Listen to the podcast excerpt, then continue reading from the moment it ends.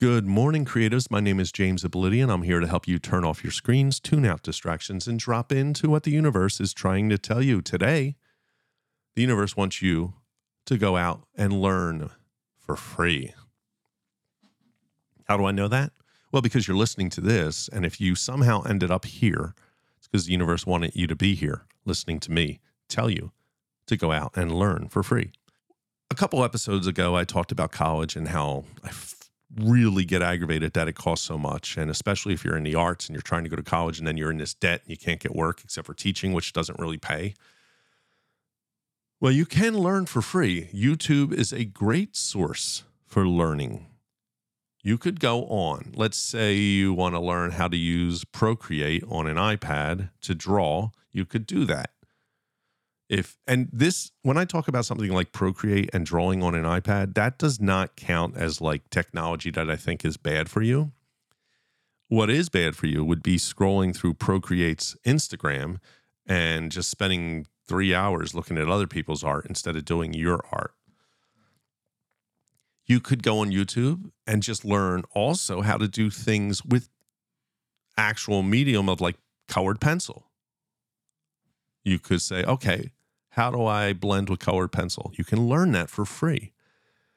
There are so many free resources out on the line, and I don't consider that bad technology. You can go online and learn so much, but bad technology is that instead of working, all you do is consume content about how to do stuff. That is not going to help you you have to watch something and then actually apply it in the real world. Just watching stuff and watching stuff and watching stuff is not helping you at all. You need to say, okay, I want to learn how to do this. I look on YouTube or I read an article. Now that I have that, I'm going to turn off my screens and then I'm going to go and apply what I just learned. Now, the old style version of this is going to the library.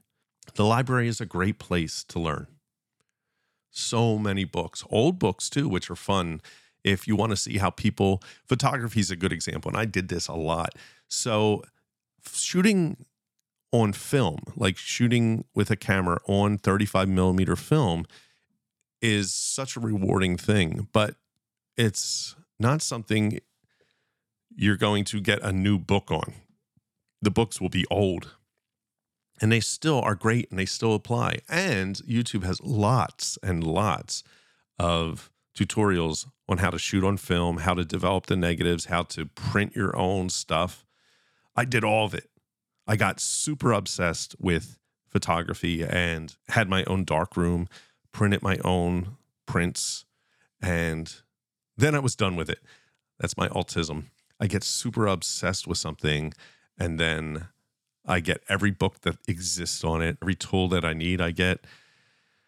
And then I'm not interested anymore. But I learned a lot from it. And you can apply all that stuff to other things. I can apply what I learned in photography to fine art. I can apply it to filmmaking. I can apply it to my YouTube stuff or to my posts, like when I post short. Everything I learn all comes together. So a lot of it, though, I've learned for free. I have been to college, but I'm saying all that stuff I could have done on my own.